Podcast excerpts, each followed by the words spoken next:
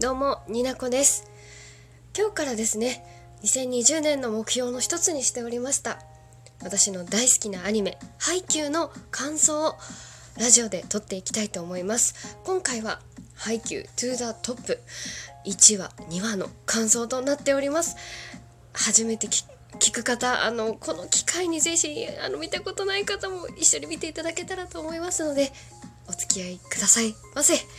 では、最後まで聞いてください。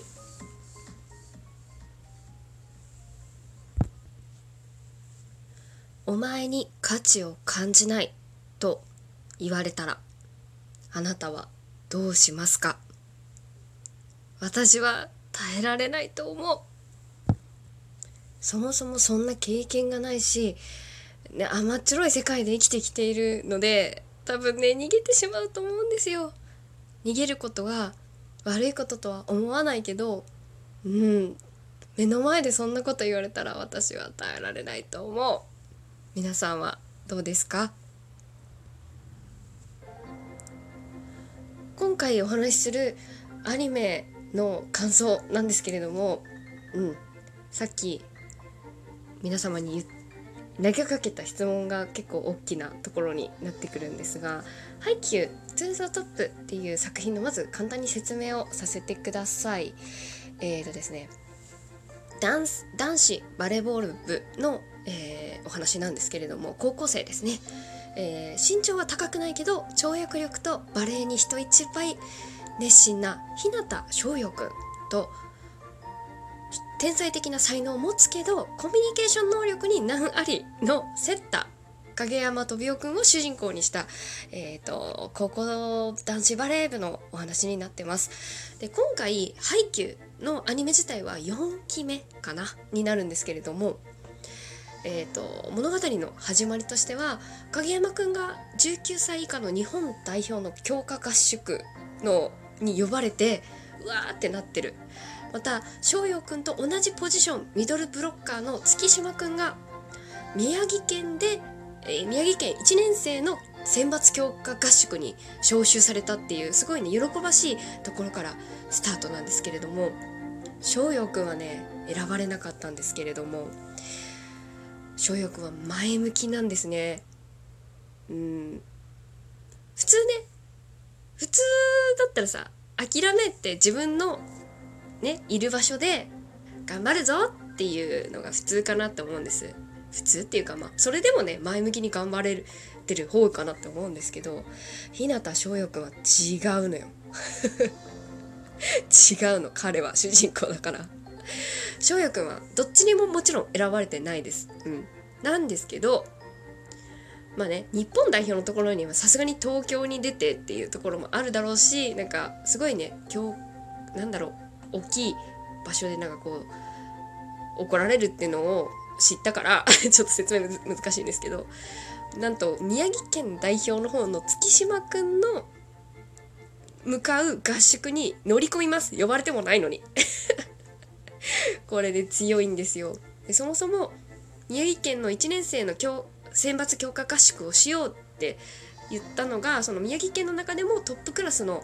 バレーボールが強い、えー、白鳥沢高校合ってますか？合ってますか？さあ高校っていうのがあるんですけれども前回その翔陽くんが所属している烏野高校は、えーと、その白鳥沢高校を破ってはいるんですけれどもまあ私立のもう本当に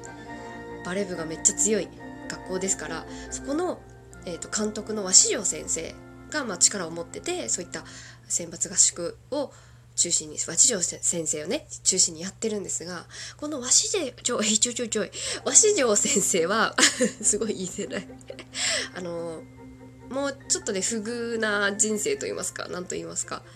バレーボールね、すっごい大好きなんだけど、翔陽くんと似てる面がありまして、背がそんなに高くなかったこともあり、なかなかレギュラーに選ばれなかったけど、まあ、熱意を持ってバレーボールをねし続けてきてあの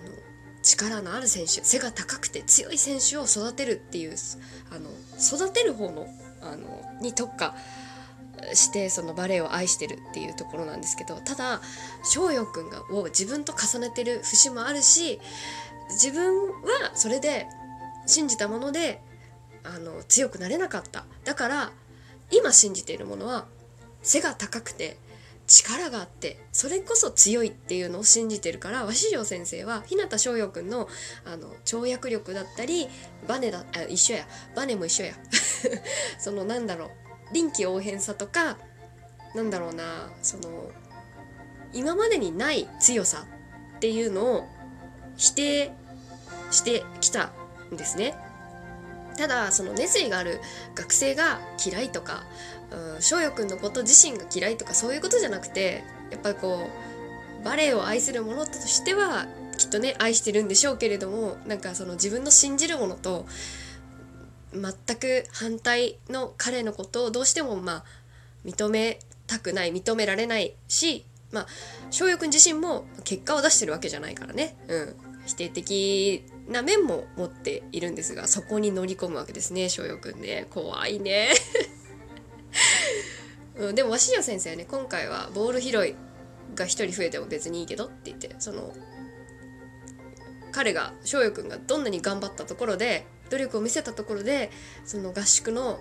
メンバーとしては入れないからっていうようなことを言うんですね。翔陽くんはねそこでさっきの冒頭私が皆さんに投げかけた言葉を言います。お前にお前一人に価値などは感じない。あの価値を感じたとしてもあの天才セッターの影山飛雄くんとセットであの良さを感じるけどお前ただ一人には何も価値を感じないってめちゃくちゃ目の前ではっきり言うんですね。もうね1 5 6歳だよそんなことさ言われてみいよ無理だよ泣いちゃう でも翔陽くんにとってはもういつかそれはぶち当たる壁だと多分周りの大人も思ってたし翔陽くん自身もどっかで感じてたんじゃないかなと私は思うんですけれどももうね止まったらダメだってねちょっとずつ盲信型の彼ではありますけれどもできることが限定されたもうボール拾いしか許されないあのあとはマネージャー的要素しか、えー、許されない中で何かを得ようとする姿がめちゃくちゃかっこいいんですよね。この1話と2話。もうね最高なんですよ。皆さん見ていただけませんでしょうか。もうね最高。本当なんかもう最高なんですよね。ハイキューのいいところの話をしますね。あの少年たちだけで話が終わらないところが私は好きだなと思って。先ほどお伝えした鷲城先生のこともそうですし彼らがあの高校生たちが成長するために大人たちがどんな思いをかけているのかとかその裏で思ってる迷いとか大人でも大人であっても大人が間違えない存在っていう風にしてないところがとても好きで、うん、大人それぞれのキャラクターねあの、まあ、監督である先生ね。あちょっと名前忘れちゃった。たけちゃん武田先生は冷静にあの叱るし、えーと、コーチであるあ名前が出てこない。名前出てこない。あのあ出てこない。私の大好きな。出てこないけど コーチはねめちゃくちゃこう怒るんだけどでどうしたいのってきちんと思いを聞くしでも迷いながらもねなんかちゃんと翔陽くんがどうすればいい選手になっていくのかっていうその成長をきちんと冷静に考えてるっていうのがそのアニメの中できちんと表現ね原作もそうですけどアニメの中で表現もされてるのでめちゃくちゃいいんですよ。見てほしい。本当に。大人たちもそうだしその先輩たちもめちゃくちゃいいんですよ。うん、あの部長であるあの 今日はなんで名前をちゃんと調べたのに本当にいけないんですけどね。うん、部長にはめっちゃ怒られるんですけど あの菅さんって言って副部長の菅さんはねめちゃくちゃね緩いからいつもね「あいいぜいいんじゃん」みたいな感じでやる言ったりとかまあ立て続けにせあせっせってなんだ？立て続けにねあの翔陽くんはいろんな人に大人に怒られていくわけですよ。和紙先生をはじめ怒られうんうん怒られるしそのたけちゃんにも冷静に怒られコーチにも怒られ いろんな人に怒られて、え、もう説教が続いてる中田中先輩がねうん励ますんです。もうね1 5 6歳の子がさ大人にいっぱい説教されてさしんどくないわけがないじゃないですか。ただでさえさすごいバレエに対して熱意があって自分もなんかもっと強くなりたいって思ってる中選ばれなかったっていう事実もしんどいのに怒られてしんどいくないわけじゃないがないじゃないですか。で叱咤する大人先輩だけじゃなくってその一つ上の田中先輩がね背中を叩いて焦んなよっていうところでね目をうるうるさせるしうところがあってもうなんかリアルでそう等身大の1 5 6歳って感じがしてすごく良かったしすごい涙が出そうになる。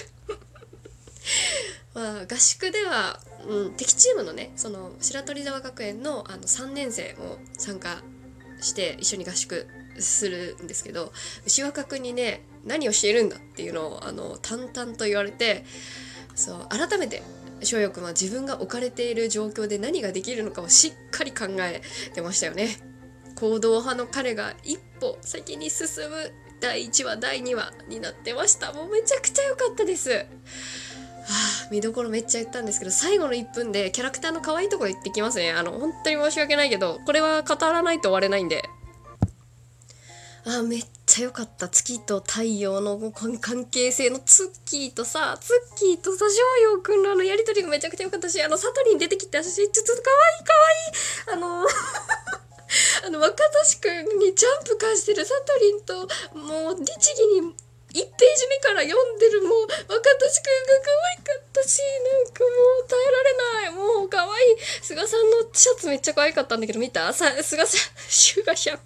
菅さんの T シャツに着ているやつ文字ポテトって書いてあっためっちゃ可愛いめっちゃ可愛いもうどうしよう最高でした1話と2話